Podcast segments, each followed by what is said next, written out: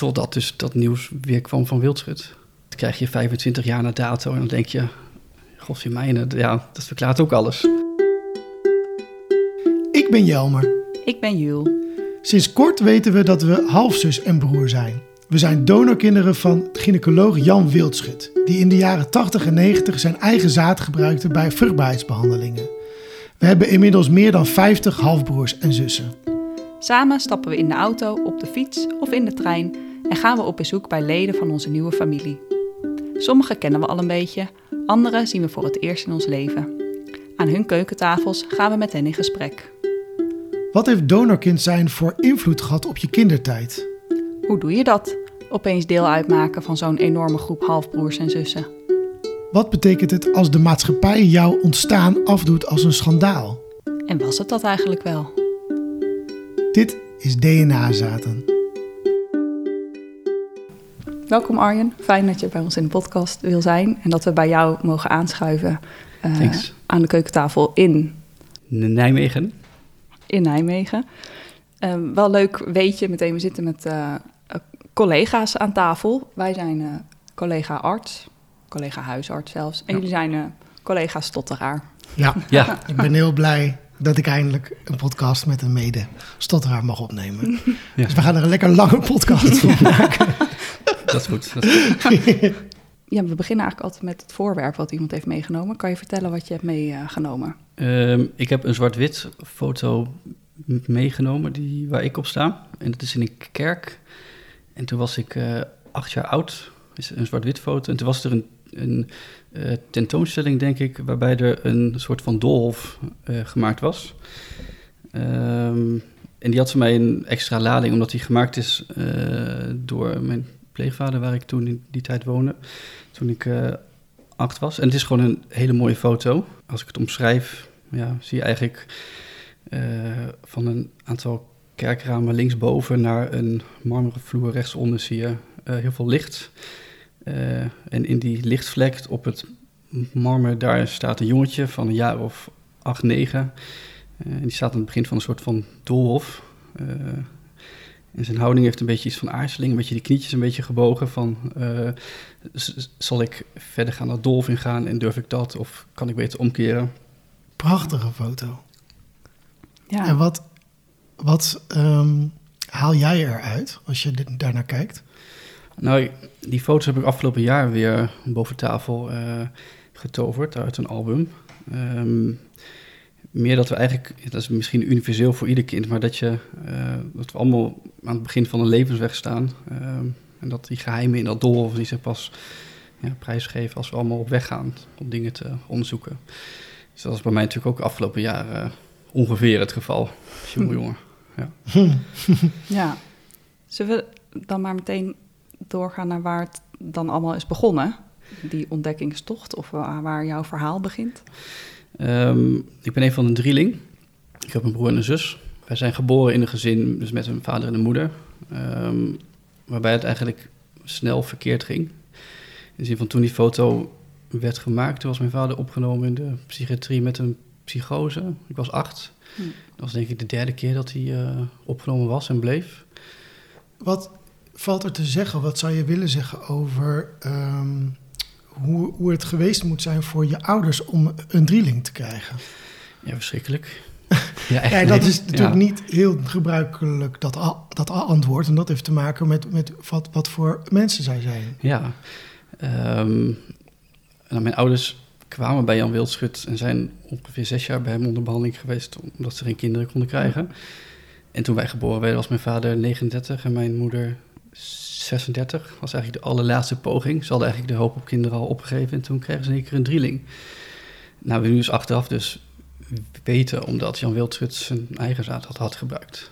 Anders Ja. was er misschien één kind geweest of nul. Maar zeker, zeker niet eh, drie tegelijkertijd. En ze kregen drie, ja, drie hele intense kinderen die qua karakter en temperamenten zo helemaal niet op hun vader leken. Ja, ja. En dat gaf veel problemen bij ons thuis, waardoor mijn moeder ons eh, eigenlijk vanaf kind af aan alleen heeft opgevoed. Mhm. In de eentje en drieling. En je zegt als het zaad van Jan Wildschut niet gebruikt was geweest, dan was het nooit een drieling geweest. Maar waarom?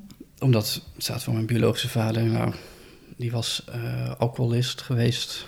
In zijn familie kwam uh, zwakbegaafdheid voor. Dat was heel slecht. Ja, Heel- precies. Dat was nooit Ja, zo dat was nooit gelukt. geweest. ja, En als je dat in één keer eh, omwisselt met goedzaad, met, met eh, hoe heet het, hormoonstimulatie en zo, nou dan krijg je meerlingen. Ja, ja, Ja. Bij, met hormoonstimulatie bij de vrouw. Ja. ja, ja. Nou lijkt een drielink eigenlijk maar voor iedereen heel heftig. Maar dat is dus in jullie gezin eigenlijk nog ontwrichtender geweest... gezien al een vrij kwetsbare situatie vooraf. Ja, ja. Dus ik ben, vind het heel knap hoe mijn moeder dat gedaan heeft. Ik heb geen idee hoe je een trilling op moet voeden. en, en toen wij geboren werden, ja, dat gaf zoveel stress zo'n drilling... dat mijn vader eigenlijk na een paar jaar uit huis ging. En hij is eh, zes jaar geleden overleden. Toen was ik 28. Nou, in die 28 jaar heeft hij bijna alleen maar in de GGZ gewoond. Hm. Misschien tien instellingen of zo in het leger is hels. Was echt... Hm. Ja, ja, dus ik denk wel dat, hem, dat het voor hem ook heel, veel, heel zwaar was om een drilling te krijgen. En ik vraag me ook af of hij ook zoveel psychische klachten kreeg toen wij geboren werden, omdat hij misschien dacht van dat zijn niet mijn kinderen. Want we leken helemaal niet op hem. Ja, denk je dat hij Ja. dat ver- vermoed heeft? En nu met terugwerkende kracht vermoed ik soms van wel. Hm. Kan ik niet uitsluiten. Wat zou je over je jeugd kunnen vertellen? Want je, je begint nu bij het begin. Ja, Eh, ja. het, het was intens en heftig voor, ehm, eh, je, ja, ja, eh, voor je ouders. En dan met name je moeder, omdat die degene was die vooral het gezin runde.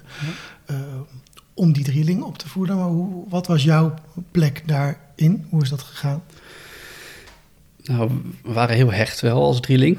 En mijn plek is wat anders dan die van mijn broer en mijn zus. Maar dat ze meer, omdat het op een gegeven moment, nou, toen ik zeven, zes, zeven was, te zwaar werd thuis. Achteraf gezien kan ik dat wel snappen. Maar die eigenschappen die ik misschien, waarvan ik nu weet dat ik ze van Wildschut had, namelijk ja, dat, dat hoog intelligente, heel veel denken, heel een beetje star zijn en zo. Had er toen geleid dat, ehm, dat ik uit huis geplaatst werd toen ik acht was. Hm. Een van de drieling. Weet je. Dus ik heb een half jaar in de opvanggezin gewoond en daarna nog een paar jaar in de, ja, in de kinderpsychiatrie intern. Ja, als mensen toen hadden geweten dat je vader niet je vader was, dan was er heel anders naar je gekeken met een meer een eh, open blik. Mhm. Want met welke, met, met welke boodschap... Want het is namelijk heel heftig om een kind uit huis Ja. te plaatsen. Dan moet er, dan moet er, daar moet enorme aanleiding dan voor, voor zijn, blijkbaar. Eh, met, met welk... ehm, met welk... Welke, Waarom werd jij uit huis geplaatst en niet? Ja, nou, dat is De precies de vraag die ik me ook altijd stelde. ja. Ja. Ehm, en toen de tijd, kijk, de gezinssituatie was van mijn moeder was eh, depressief en trok het niet om met drie kinderen eh, het gezin draaiende te houden. Dat snap ik ook wel. Maar ik was, ik was misschien het, ja, ik was boos dat mijn ouders gescheiden waren, dat mijn vader opgenomen was. Eh, want je, je had heel veel ellendige dingen gezien en meegemaakt. Dus ik denk dat het meer dat was, een soort van ja, blokkade of zo. Jij had er het meeste moeite mee misschien Ja, met ja, de ja, ja, ja. omstandigheden. Ja. maar hoe was dat voor jou? ja, heel verdrietig. Alleen ik liet dat dan niemand zien, zeg maar. Ik bedoel, in dat, toen ik op die woongroep zat en zo, ja, ik zat iedere avond in bed te huilen, zeg maar. Maar helemaal niemand die dat zag. Wij vonden dit sowieso best wel een spannend gesprek om, in te gaan. Omdat je, eh, we hebben een voorgesprek met je gehad. Dus we kennen je verhaal al een beetje. Dat is een echt super heftig verhaal. Maar vooral ook omdat jij schetst hoe er op een bepaalde manier naar jou als kind heel lang structureel is gekeken. Gedurende die tijd die je nu omschrijft. Wat, wat zou jij daarover willen en kunnen vertellen? Nou, ik was onverwachts hoogbegaafd. In die zin dat ik toen ik acht was over hele andere dingen bezig was. Misschien dan andere kinderen met klimaatverandering en wetenschap en al dingen. Terwijl je op emotioneel niveau juist was, een beetje was blijven steken. Dus hoe er naar mij is gekeken is meer van ehm, dat hoogbegaafde jochie die niet over zijn gevoelens kan praten. Nou, hij zal wel een autisme spectrumstoornis hebben of syndroom van Asperger. En dan, die diagnose is toen gesteld toen ik acht was en daar is, is heel lang op doorgegaan. Denk je Ja. dat daarin meespeelde eh, hoe er wordt gekeken naar wie je, je ouders zijn? Jazeker, ja, Mhm. ja. En ik was een dubbel kopkind. Ehm, en ik weet in die tijd dat ik Wat is, juist... wat is een kopkind? Kop betekent kind van ouders met psychiatrische problemen. Nou, ik was een dubbel kopkind. En als je dan in een gezinssituatie komt waarbij één ouder een drieling op moet voeden, de andere ouder opgenomen is en dat kind in één keer uit niks heel hoogbegaafd en heel anders blijkt te zijn dan de ouders of dan de vader, ja, dan roept dat vraagtekens op. En dan is het makkelijk om daar een stickertje op te plakken. Mhm. Maar die vraagtekens waren er ook bij jou, toch? Ja. Eh, en hoe, hoe, hoe lijk ik eigenlijk op mijn vader? Eh, Ja, heb ja. ik die dingen ook? Want ik wist op mijn achtste of negen eigenlijk al, ik ben meer volwassen dan mijn vader.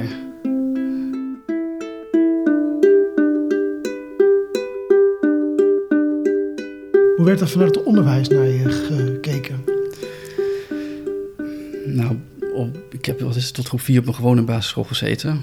Qua leren ehm, ging het goed, maar ik had geen aansluiting met de rest van de klas. Nou, dat, op zich is dat ook niet heel, eh, eh, heel gek soms. Ehm, maar toen, ehm, toen ik dus een tijdje uit huis had gewoond, nou, dan kom je in een soort van tunnelvisie terecht, waarbij je ieder jaar nieuwe docenten hebt en nieuwe scholen hebt. En ik geloof dat ik tot mijn 16 op iets van eh, vier, vijf verschillende scholen heb gezeten en misschien wel zeven, acht verschillende klassen of zo. En dat waren scholen voor speciaal Ja, ja, ja, onderwijs. ja, scholen voor moeilijk lerende kinderen, eh, scholen, voor, scholen voor kinderen met ernstige gedragsproblemen. Ik had het eigenlijk allemaal niet, maar ja, Om de een of andere reden was er gekozen om jou uit huis te plaatsen... en vervolgens kom je ergens in terecht waar je eigenlijk niet meer ja, uitkomt. ja. En ik had niet de ouders die de energie hadden en de tijd hadden om daar tegen terug te vechten. Nee. Dat is heel verdrietig. nee. Hoe is het je gelukt om daar uiteindelijk uit te komen? Toen ik. Kijk, ik, was, ik was sowieso heel jaloers altijd op mijn broer en zus. Want die zaten, gingen in de buurt naar school en ik moest altijd heel ver weg. En ik had geen vriendjes daar. Dus ik was gewoon heel eenzaam. En toen ik 15, 16 was, begon ik, ja, toen was ik oud genoeg om daar hardop vraagtekens over te stellen. Van, mag ik ook niet in de buurt naar school? Want kijk, mijn broer en zus, die hebben het zo leuk. Ik moest zo'n een jaar wachten bijna eh, op dat nieuws dat ik ook naar een gewone school mocht. En toen ging ik naar het gewone, naar het reguliere onderwijs. Ging eigenlijk hartstikke goed. Ik bedoel, eh, heel, veel, heel veel vrienden, goede vrienden gemaakt. Mijn HAVO cum laude gehaald en toen mijn VWO cum laude. Ik dacht, ik blijf nog wat langer op de middelbare school. Je, dacht, ik zit nu eindelijk Ja, op een fijne school. Ik ga er zo lang alles Ja. uithalen. Ja. ja, ja, ja. ja. En, en toen geneeskunde. Ja, en een leuke studententijd gehad en niet meer hiermee bezig geweest. Totdat dus dat nieuws weer kwam van Wildschut. Krijg je 25 jaar na dato en dan denk je... Godzijmijnen, ja, dat verklaart ook alles. Ja, is dat voor jou echt een aanleiding geweest om weer terug de tijd in te gaan? Ja, Ja, want ik dacht altijd van... Als je al jaren hoort als kind van... Het li- li- ligt aan mij, of ik ben kapot, of er is iets mis... dan blijf je toch wel achtervolgen. En toen eh, hoorde ik dit nieuws. En vielen al heel veel dingen op zijn plek. En hoe ging dat nieuws? Hoe, want hoe, Oh ja. jouw ouders hadden dus geen idee, want die dachten dat het zaad van je vader gebruikt was. Maar hoe Ja. ben je hier uiteindelijk dan toch achter gekomen? Nou, het balletje ging rollen toen ik jullie allebei zag op de NOS trouwens. Oh, Jee. En ik hoorde jullie verhaal en, en ik, ik ja. keek naar jullie in het filmpje en ik dacht van, nou, het zal mij niet overkomen. Ik, ik lijk helemaal niet op, weet je. Zij zijn blond, blauwe ogen, ik ben donkerbruine ogen. Helemaal niet bij stilgestaan. Maar wacht even, want op dat moment, Ja. hoe- Maart waarom de- 2000. denk je daar überhaupt over na? Omdat jij helemaal niet de gedachte zou, zou hebben Nou, dat jij Mijn- uit een vruchtbaarheidsbehandeling of zo. eh, Nee, precies, maar eh, ik wist wel dat mijn moeder en vader een vruchtbaarheidstraject hadden Ja, gehad in oké, Zwolle. dat wel. En ik wist Ja. dat het bij die gynaecoloog was, want dat had mijn moeder wel eens verteld een, Ah, een oh jaar ja. eerder. ah, oké. Maar het ging altijd over donorkinderen. Ja. Ja. Het ging nooit over, nooit over KIE, nooit over eigen vaders. Maar je wist dus, ze zijn bij Wildschut geweest Ja, voor ja, ja, vruchtbaarheidsbehandeling. Ja, oh ja, dan kijk toen je kwam natuurlijk dat in met het extra nieuws, ja. interesse naar dit Ja. soort berichten. Ja. Maar goed, je zag ons en je dacht, nou, daar hoor ik niet bij. Ja. ik denk van, eh, ja, ik zie er niet uit. Ik, zie- ik zie er heel anders uit. Helemaal niet bezig geweest dat mijn broer en mijn zus wel meer lijken, maar goed. Dus toen had ik DNA. Ja, ik had het wel het thuis over met Pasen 2021. Dus Mhm. ik zei van, ik ga wel DNA opsturen. Ik hoorde na een half jaar hoorde ik nog niks. Oh, Jeetje, joh. Dus ik denk, ja, ik, ik dacht toen dat zal wel loslopen. een half jaar? Ja, maar Ja. ze hadden toen zoveel aanmeldingen door dat nieuwsbericht. Dat Goeie het ontzettend lang duurde voordat daar wat uitkwam. Dus ik was eigenlijk helemaal vergeten. Want als je geen bericht krijgt, dan was Ja. er niks aan de hand. Ja, dat klopt. Ja. Eh, dus ik was aan het werk. Ik was toen huisarts in opleiding. En mijn opleider wist toevallig wel dat ik dit had aangevraagd. Hadden we het over gehad. Eh, en ik was, was iets van vier uur 's middags of zo, op een mooie nazomerdag. En ik was aan de, lijn met een psychiater van pro persona over een patiënt. En mijn telefoon gaat af. Even kijken. Misschien is het mijn vriendin of zo. En er staat dan Fion. Dus ik dacht dan van, ja shit. Dan weet je al hoe laat het is. Ik, ik, ja, ik moest vloeken, jongen. Ik dacht echt van, dit ga je niet menen. Direct ook? Of heb je ze wel eerst even laten praten? Goh. ik heb eerst even hooi gezegd, ja. Oké, oké, oké. Ah, en ik dacht, dit kan niet waar zijn. Ehm, dus daarna loop ik bij mijn opleider binnen... en ik had op een papiertje in een of andere opgeschreven... Wildschut is mijn vader of zo, terwijl hij, terwijl hij, nog, aan het, hij nog aan het bellen was. En ik zat daar als een zombie. Ja, ik schrom, ik kapot. Kun ik kan nu nog- om lachen. Kun Ja. nog omschrijven wat er door je heen ging? Omdat je, nou, eh, blijkbaar ging er heel veel op dat moment door je heen. Ik voelde me heel, heel, heel vies in het begin. Ik keek naar mijn eigen handen en ik denk van... Dit, dit, ik ben iemand anders geworden die ik helemaal niet wil zijn. Waar ik niet voor gekozen heb. En ik was heel verdrietig. ehm, maar de, in die dagen daarna ontstond er een soort van afstand tussen mij en wie mijn vader was. Want hij was al overleden. En dat was heel, dat was heel verdrietig, maar ook heel bevrijdend tegelijk. Ging er in die dagen, of in die eerste momenten nadat je het nieuws wist... ging ook al het leven dat je tot nu toe had geleefd door je heen? steeds meer, maar dat, mijn hoofd werd echt in de maanden daarna echt een tikkende tijdbom of een Na vier maanden ben ik maar mijn verhaal gaan opschrijven, ehm, wat wel geholpen heeft. Ja, dat kwam steeds meer. Alles wat ik dacht van vroeger, daar begon ik over te twijfelen. Je, ge- je geeft aan, er kwamen meer vragen op. Kwamen er ook antwoorden? Ja, ehm, toevallig sprak ik één eh hulpverlener die we toen hadden, de jeugdzorg, die sprak ik. En die had ons gezin jarenlang ehm, gevolgd. Toen ik weer terugkwam thuis wonen, zeg maar. Die zei van, ja Arjen, ik heb er van het begin af aan al aan getwijfeld dat die diagnoses klopte, zeg maar. En ik van, ja, had je niet even wat eerder kunnen zeggen? Ehm, maar ehm, ja, dat kan ik nu loslaten, zeg maar. Ik bedoel, ik ben gewoon wie ik ben en ik ben... Ik hoef me niet meer de vraag, niet meer af te vragen van... ehm, waarom zou ik huisarts zijn? Want dat kun je toch niet, want dat kun je gewoon. Dat zit Ja. gewoon in je. Er is niks mis met je. Er is niks mis met jou, ja. ja. Eigenlijk was je gewoon een jongen met bepaalde karaktereigenschappen, maar die door de situatie een probleem werden en Ja. als stoornis bestempeld werden. Ja, En nu snap je nu beter waar die karaktereigenschappen ook vandaan komen. zeker. Ja. Heb je veel herkenning in? eh, Heel veel, ja, Ja. ja. Ja, En natuurlijk ook met, met mijn broer en de zus onderling ook wel. Maar nu kunnen we alle, alle drie plaatsen waar onze eigenschappen vandaan komen. Ehm, en waarom we het zo goed deden op school. En waarom we heel gevoelig soms zijn. En waarom we zoveel, zoveel lezen. Soms heel stellig zijn in je mening. Koppig kunnen zijn. Ehm, maar ook eh, het heel veel houden van lezen en alles tot het, het, ehm, het naadje van de kous willen uitzoeken. En het respect naar andere mensen. En dat hele tolerante, zeg maar. ehm, wat ik nu ook ervaar in de groep van halfbroers en zussen. Eh, Mhm. Dat viel wel allemaal op zijn plek. En je noemt het net ook even het woord bevrijdend. Ik kan me indenken dat er ergens ook een soort last van je schouders afvalt. Dat je denkt, oh, dus dat staat me niet nog allemaal te wachten. Ja, ja. Je voelt je niet meer als een tikken, tikkende tijdbom. Je hebt het op een gegeven moment aan je zusje verteld. Ja. Eh, en hoe, hoe ging dat toen verder? We hadden besloten dat ik het aan mijn broer zou vertellen. ik zei gewoon van, ik kom even bij je op de koffie.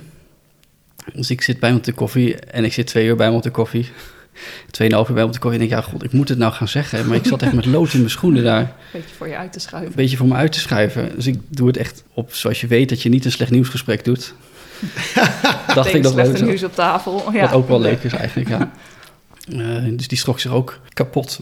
Tien minuten nadat ik het verteld had, zei hij... We gaan naar onze moeder toe, we gaan het vertellen. En twee uur later zaten we met z'n allen bij elkaar... en zit je voor je uit te staren... en zegt om zijn beurt eh, iedereen van... ja, dit had ik niet verwacht, dit had nooit mogen gebeuren ook. Mhm. Het is gewoon eigenlijk eh, crimineel. En voor iedereen heel anders. Voor mij is het een bevrijding, maar ik kan me niet voorstellen hoe het is als je moeder bent van drie kinderen die niet jouw kinderen, die niet de kinderen van jouw ehm, man blijken te zijn Mhm. na 32 jaar. Ja, daar zit eigenlijk een hele grote tweestrijd in. Ja, De, eh, dat het had nooit mogen gebeuren en het was ook nooit gebeurd. Jullie waren nooit als drieling geboren in een kwetsbaar gezin als niet het zaad van Jan Wildschut zelf gebruikt was. Aan de andere kant is dat ook nou juist hetgene wat jou de eigenschappen he- heeft gegeven om uit de situatie te komen Hè, dus snap je, om uit het systeem van jouw gezin Ja, te ontsnappen en zelf een ander leven op te bouwen. ja, ja, ja. En dit is allemaal, want je kreeg dat telefoontje van, je stamt af van Jan Wildschut in de zomer van 2021. ja. We hebben dit gesprek in de zomer van 2022, dus het is een ontwikkeling die zich allemaal in het afgelopen jaar heeft afgespeeld. Heb je het idee dat je er al bent? Of zit je er nog middenin? Ja, goede vraag. ik denk dat ik er pas in het middenin zit. Want wat heb ik gedaan? Ja, ik heb allemaal dossiers opgevraagd. Dat ik was benieuwd, wat wordt er nou gezegd over je en hoe kun je dat nu plaatsen? Dus dat, zo, het, is, het is iets van 400 pagina's of zo. Zo. Waar was ook dat stotteren extreem in terugkwam. Want als ik ergens niet op mijn plek zat, kon ik amper praten. Ja. En ik, dat is iets wat ik, eh, wat ik heel duidelijk herken. Het is, heel vaak zeggen mensen, oh ja, stotteren dat doe je meer als je gespannen bent. Dat is niet zozeer bij mij. Maar als ik voel dat ik niet op mijn plek ben. Of dat ik iemand tegenover me heb die, waarvan ik voel dat er geen klik is. Of dat, we, dat hij niet in me geïnteresseerd is. Dan ga ik veel erger Ja, eh, stotteren. Dus En, en is bij jou ook dat, ehm, want als je in je eentje bent, dan stotter, dan stotter je, je niet, toch? Of, of wel? Mm, weet ik niet zeker. Nee, ik, nee, ik denk het inderdaad niet. Nee. Eh, en ik kan ook, maar ik kan ook bijvoorbeeld, ik, ik lees regelmatig verhalen voor, voor co- complete klassen. Eh, ik, ik, ik, ik treed op op poëzieavonden, weet ik veel wat. Dat gaat allemaal vloeiend. Hm. Eh, dus daar, daar gebeurt iets, maar ik weet niet precies wat. Misschien een stukje van eh, sociale cognitie. Als je bezig bent met wat anderen denken en je probeert in te leven en een beetje heen en weer aan het denken en voelen bent, dan, dan heb ik meer dat ik meer ga stotteren, omdat er wat minder ruimte over blijft om te zeggen wat je wil zeggen. Of puur het, het stukje praten, zeg maar. Ja, maar en dan is het ook helemaal niet gek dat dat, dat, dat in die tijd nogal erg bij je opspeelde. Ja. Ik bedoel, het, eh, ten- tegenover de In storm. die tijd, ja, je tegenover- jeugd bedoel je? Ja, in, in- in je jeugd en tegenover de storm waar jij in zat, was mijn leven windstil, zeg maar, zo ongeveer. Je hebt zoveel, door zoveel molens gegaan en zoveel eh, eh, fasen moeten doorstaan van weerverandering en weer eh, eh, dat, dat, dat iedereen op een bepaalde manier naar je kijkt. Dus ik vind dat ook niet gek dat dat meer opkwam. Nee, het, het ging prima toen mensen dat, toen die kleppen ervan afgingen, zeg maar. Weet je, als ik met jezelf mijn dingen mocht bepalen en naar een, gewoon naar ooit eens een leuke school kon. En toen ging alles prima en ging ik ook in één keer een stuk minder eh, stotteren. Wat jij het afgelopen jaar hebt gedaan is gewoon letterlijk je eigen levensverhaal opnieuw geschreven met de kennis van nu. Ja. Door, kijk, door natuurlijk heel weinig gepraat over psychiatrie en er zit een stigma op en zo. En dat stigma had ik ooit aan mezelf gegeven, een soort van geïnternaliseerd of zo. Dus ik hoop ook dat met deze podcast ook duidelijk wordt dat dat niet goed is dat dat speelt. Dus misschien dat dit nog andere mensen nog kan eh, inspireren in die zin. Toen ik eh 16 was en naar het regulier onderwijs ging, zei ik altijd: ja, ik ging naar speciaal onderwijs. Ik zat in internaat, want ik stotterde, bla bla bla. Tijdens geneeskunde studeer heb je het helemaal niet hierover, maar voel je continu voel je dat er iets niet klopt. Maar ik heb nooit iets verteld. Dit was echt mijn grootste geheim. Eh, maar dat ging me wel tegenzitten, want mensen zeggen: ja, Jarjen, wie ben je nou? En eh, je, je vertelt niet zoveel over jezelf. We willen weten wat zit er nou achter. En dat was dit. Ehm, waar begin je dan? En daar heeft dat ik afstand van Jan Wilschut wel in geholpen. Ja, En nu eh, kan ik een podcast maken en dat voelt heel open. heel cool. En spannend lijkt me ook wel. Toch, je verhaal gaat nou ineens de wereld in. Ja, stap 1 is aan een paar mensen vertellen. Stap 2 is, je zendt het uit. dat een grote stap. Ja, ja. Maar ja, Ja, ik kan me wel voorstellen dat mensen ook iets kunnen hebben aan jouw verhaal. Ja, ik, ik, ik hoop Ja. het. Ja. En als het niet is, ben ik zelf in ieder geval heel blij dat ik nou in ieder geval mezelf kan vertellen wie ik ben. Ik bedoel, het was zelfs toen ik jong was dat ik geen hobby's wilde hebben. Omdat ik dacht van alles wat ik leuk vind, dat wordt toch wel weer gezien vanuit een psychiatrische obsessie of een preoccupatie. Ik bedoel, ik was heel goed in Je wilde een soort blanco blad worden of zijn. Ja, ik wilde niks meer waar je met een pincet wat je, kon, wat je eh, aan, aan de muur kon plakken, zeg maar. Wat je kon vastpinnen op iets pathologisch. Mhm. Dus ik, dus ik was gestopt met schaken, terwijl ik meedeed aan de Nederlandse kampioenschappen toen ik negen was. Nou, ik denk, ik stop ermee, want ik mag, ik mag niks leuk vinden, want dat hoort bij die stoornis. Ja, werd allemaal tegen je gebruikt. Ja, Ja. Dit is misschien een vervelende vraag om te stellen. Eh, maar verwijt jij mensen iets? Ik verwijt het Jan Wildschut. Ik verwijt het uh, de tunnelvisie die er is. Soms in de jeugd GGZ. Als je helemaal onder een vergrootglas ligt, kom je er niet uit. Mm -hmm. Dat verwijt ik mensen wel. Ja. En dat er niet een ouder was die voor je opkwam. En je zegt, ik verwijt het Jan Wildschut. Ik kan me namelijk een aantal dingen bedenken die je hem kan verwijten. Uh, waar zit dat hem in voor jou?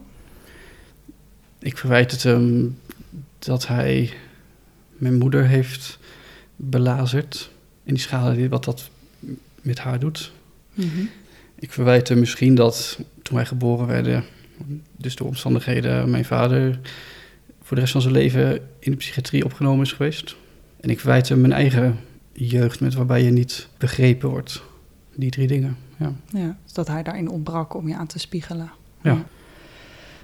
In dit gesprek over donorconceptie wordt heel vaak de zin geuit ongeveer... maar ik ben wel heel dankbaar dat ik, dat ik besta. In het licht van wat je ons tot nu toe hebt verteld... Wat, um, hoe kijk je naar zo'n uitspraak? De eerste 16 jaar niet, maar daarna wel. Ik uh, ben er voor mijn familie en mijn vriendin en mijn vrienden. En ik, oh, ik probeer waardevol werk te doen en zo de wereld wat beter te maken. Dus ik ben nou wel blij dat ik er ben. Ja. Het is ook wel saai als je er niet meer zou zijn. ja, maar ik kan me ook indenken met de verwijten die je net noemt dat je daar maar eigenlijk ook zegt, ik had er eigenlijk niet moeten zijn. Ja, ik had er niet moeten zijn, ja. Ja, hij had er niet moeten zijn. Dat het bij ons goed is gelopen, met dank aan mijn moeder, eh, snap ik dat wel. Maar we hadden de kansen tegen.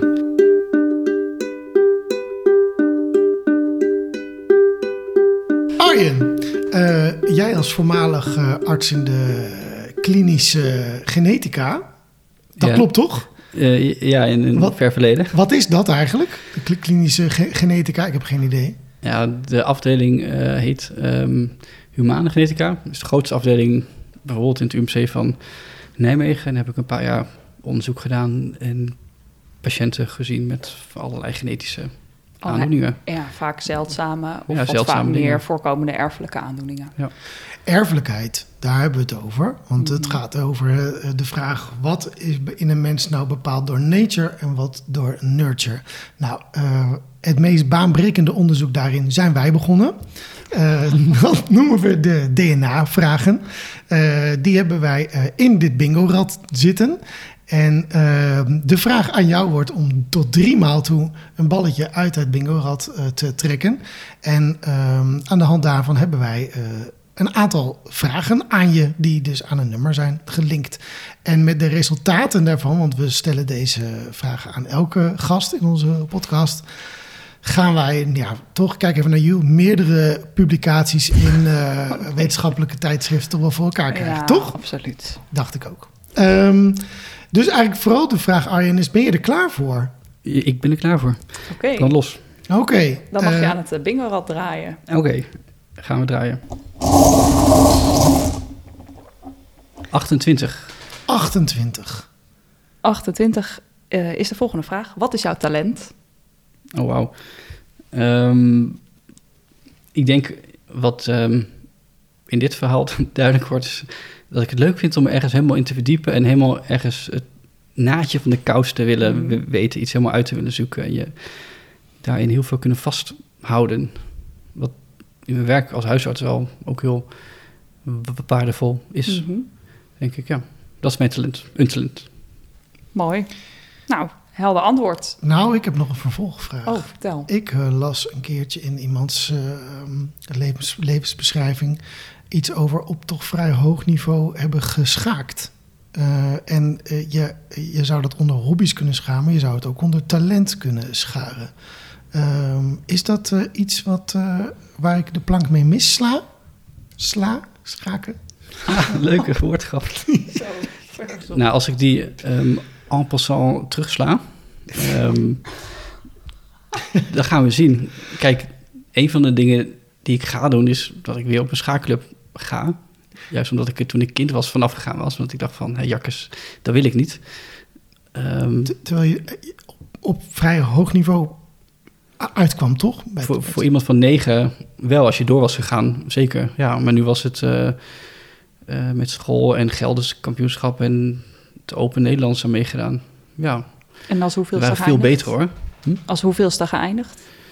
Eh Gelder is een keertje eerste en tweede met team en eh Apeldoorn is kampioen een keer en het NK geen idee. Maar ik was pas negen of acht. Nee, eh, nee ik zitten was hier pas, wel gewoon met het voormalig Apeldoorns kampioen eh schaken. was pas- Hoe heet je ook weer? Als je heel goed bent in schaken, ben je dan een grootmeester? Of is dat een andere sport? Ja, maar ik niet. Maar er zijn een paar grootmeesters in Nederland. Ja, ja. Nou, Heeft dat ook te maken met alles, met het naadje van de kous willen weten? Want bij schaak kun je ook eindeloos boeken lezen over formaties en over spelverlopen en zo.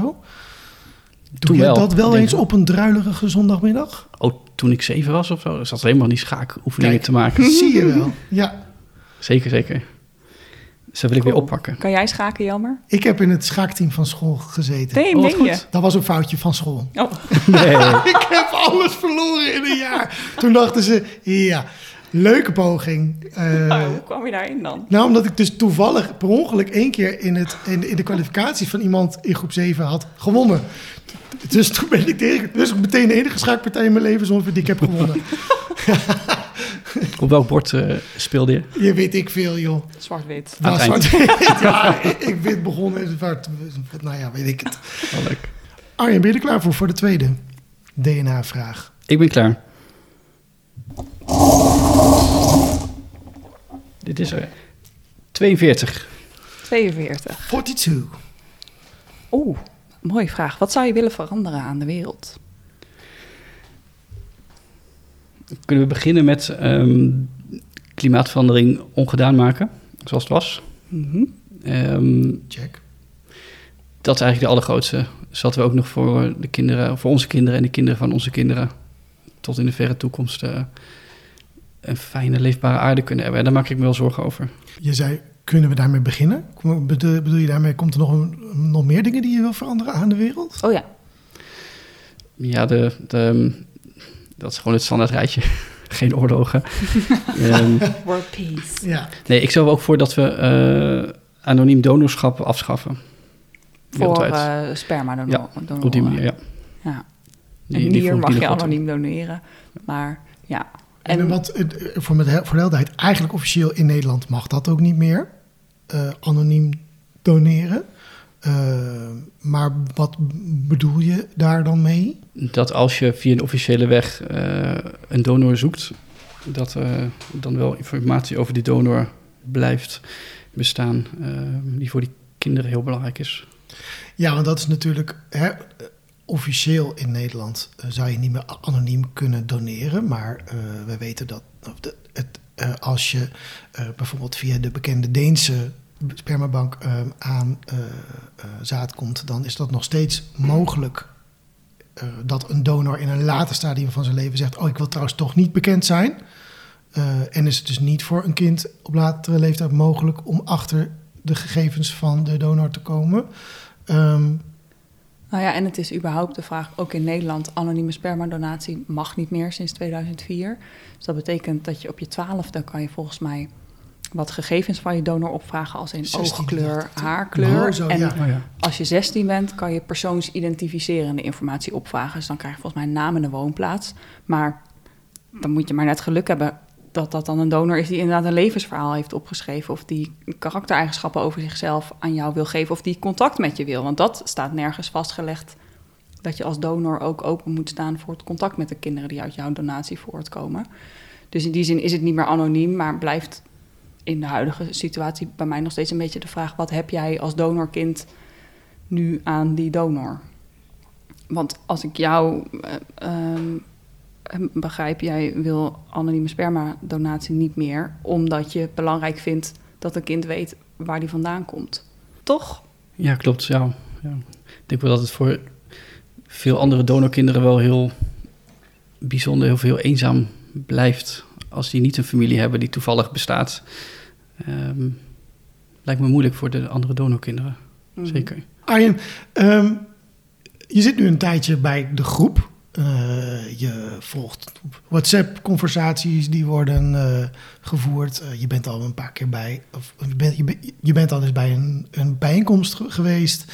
Ehm, herken je nou veel van verhalen die eh, andere mensen met zich meenemen? Of totaal niet? Hoe, hoe werkt dat voor jou?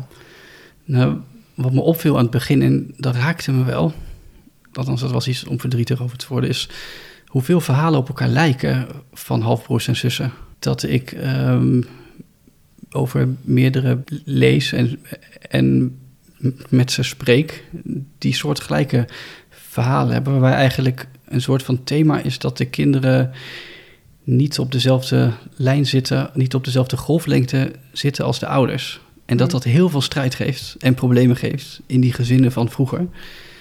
Ehm, waarbij ik mijn verhaal ook herken bij een aantal halfbroers en zussen. En dat raakte me wel. Ja. En denk je dat dat niet op één lijn zit? En, ehm, komt dat nou dan vooral eh, doordat er dus ehm, DNA-technisch iets aan de hand is? Eh, het nature-verhaal? Of ook dat het in heel veel gezinnen heel lange tijd een geheim is eh, geweest? Zowel beide. Ehm, want een aantal kinderen wisten ook niet dat ze donor waren, terwijl de ouders dat wel wisten. Maar ook in gezinnen waarbij, ook in de KIE-gezinnen, waarbij dus de kinderen ook niet wisten en de ouders allebei niet wisten dat er Mhm. hun vader niet hun vader was. En dat dat toch tot uiting kwam in de dynamiek. Ehm, en dat ik meerdere halfbroers en zussen ken en sprak, ehm, waarbij ik me afvroeg van zou Wildschut ook dit hebben gedaan omdat hij dacht van de vader kan beter geen, geen kinderen zelf krijgen. Omdat er al dingen speelden. Ja, Ja, zoals... door verslavingsproblematiek of psychische problematiek. Of, Ja. Ja, maar ik ken wel wat je zegt, ja. Niet bij mezelf. Ik heb vrij veel herkend in mijn ouders. Maar wel ook dingen die niet in hun herkennen. Die zij bij mij ook niet zo goed kunnen plaatsen. En ook niet zo goed wisten van oh, hoe moeten we daar nou mee omgaan. En wat is dit nou eigenlijk? Maar in mijn gezin heeft dat niet echt tot problemen geleid. Hooguit hier en daar wat strubbelingen. Maar ik kan me voorstellen als die verschillen veel groter zijn. Dat dat heel veel invloed kan hebben op hoe je opgroeit in een gezin. Ja. Alright, DNA-vraag nummer drie. De laatste. 24. 24. 24. Ben je een ochtendmens of een avondmens? Ik ben een nachtuil. Even kijken hoor. Als ik mag bepalen wanneer ik ga slapen, zonder kinderen of werk of andere dingen, dan is het echt heel laat in de nacht pas. Hm. Eh, toen ik kooschappen ging doen en ik om half zes mijn bed uit moest, dat was een beetje jammer. Ehm, dus dan slaap ik om drie uur s'nachts of zo als ik kan. Echt een nachtmens, ja. ja. Jeetje. Maar nu een ochtendmens voor mijn dagelijks werk. Ja. Had je dan niet gewoon permanent in de hu- huisartsenpost moeten werken? Gewoon dat je Ja, altijd s'nachts lekker kan, eh, kan Oh, ja, daar ja, heb ik over na, nagedacht. Dan verlies je je accreditatie. eh, Oh. he- helaas, maar als ik dus overdag werk, kan ik geen nachtwerk meer doen. En andersom. Dus ik Nee. kies voor het dagwerk. Ah. En wat, en ehm, als je zo s'avonds of s'nachts niet wil gaan slapen, wat zijn dat de dingen die je zo al graag doet? Lezen, muziek luisteren, lezen, lezen. Lezen, lezen. Wat, wat, wat lees je zo al? Ehm, ja, misschien een romans. Ik ben nu bezig met een boek van, eh hoe heet dat, meneer Somerstead, geloof ik. Is een Nobelprijswinnaar. Die heeft een boek geschreven On Human Bondage. En dat gaat over eh, een Engelse jongeman. En die heeft een klompvoet. En die klompvoet is dus eigenlijk... dus er staat in het boek symbool voor een handicap die de auteur had. Namelijk, die stotterde heel veel. En die heeft dus een hoofdpersoon gemaakt die ook stottert, maar die heeft dus een klompvoet. Maar in dat verhaal kun je dus de hele tijd zien dat mensen hem daarop aankijken en dat hij dat Ja. probeert te verbergen. En die gaat uiteindelijk geen geneeskunde doen. Mhm. Hoe het afloopt, Ja. weet ik nog niet. Nee, spannend. Ja. Ehm, lees jij echte boeken of e-boeken? Heb je een e-reader? Nou, Het voordeel van de e-reader is, ehm, wat ik doe is ik lees een boek. en ehm, voordat ik hem uit heb, download je er een nieuwe erbij. En nog eentje en nog eentje. Vanuit de voetnoten of iets dat erop lijkt. Dus uiteindelijk heb je een, hele, heb je een soort van boom aan boeken. Een bibliotheek. Ja, waar je dus heet het heen en weer switcht. Dus het duurt heel lang voordat ik een boek uit heb. ja, oh, maar, maar begin je ook al in die nieuwe boeken? Ja. oh, Ja. dat lijkt me heel En dan kom je onrustig. daarna weer een keer terug. Jeetje. Goh, Arjen, ik, eh, ik denk dat ik niet alleen voor mezelf spreek als ik zeg dat ik heel erg onder de indruk ben van je verhaal. Ehm, en ehm, ja, daar wil ik je enorm voor bedanken.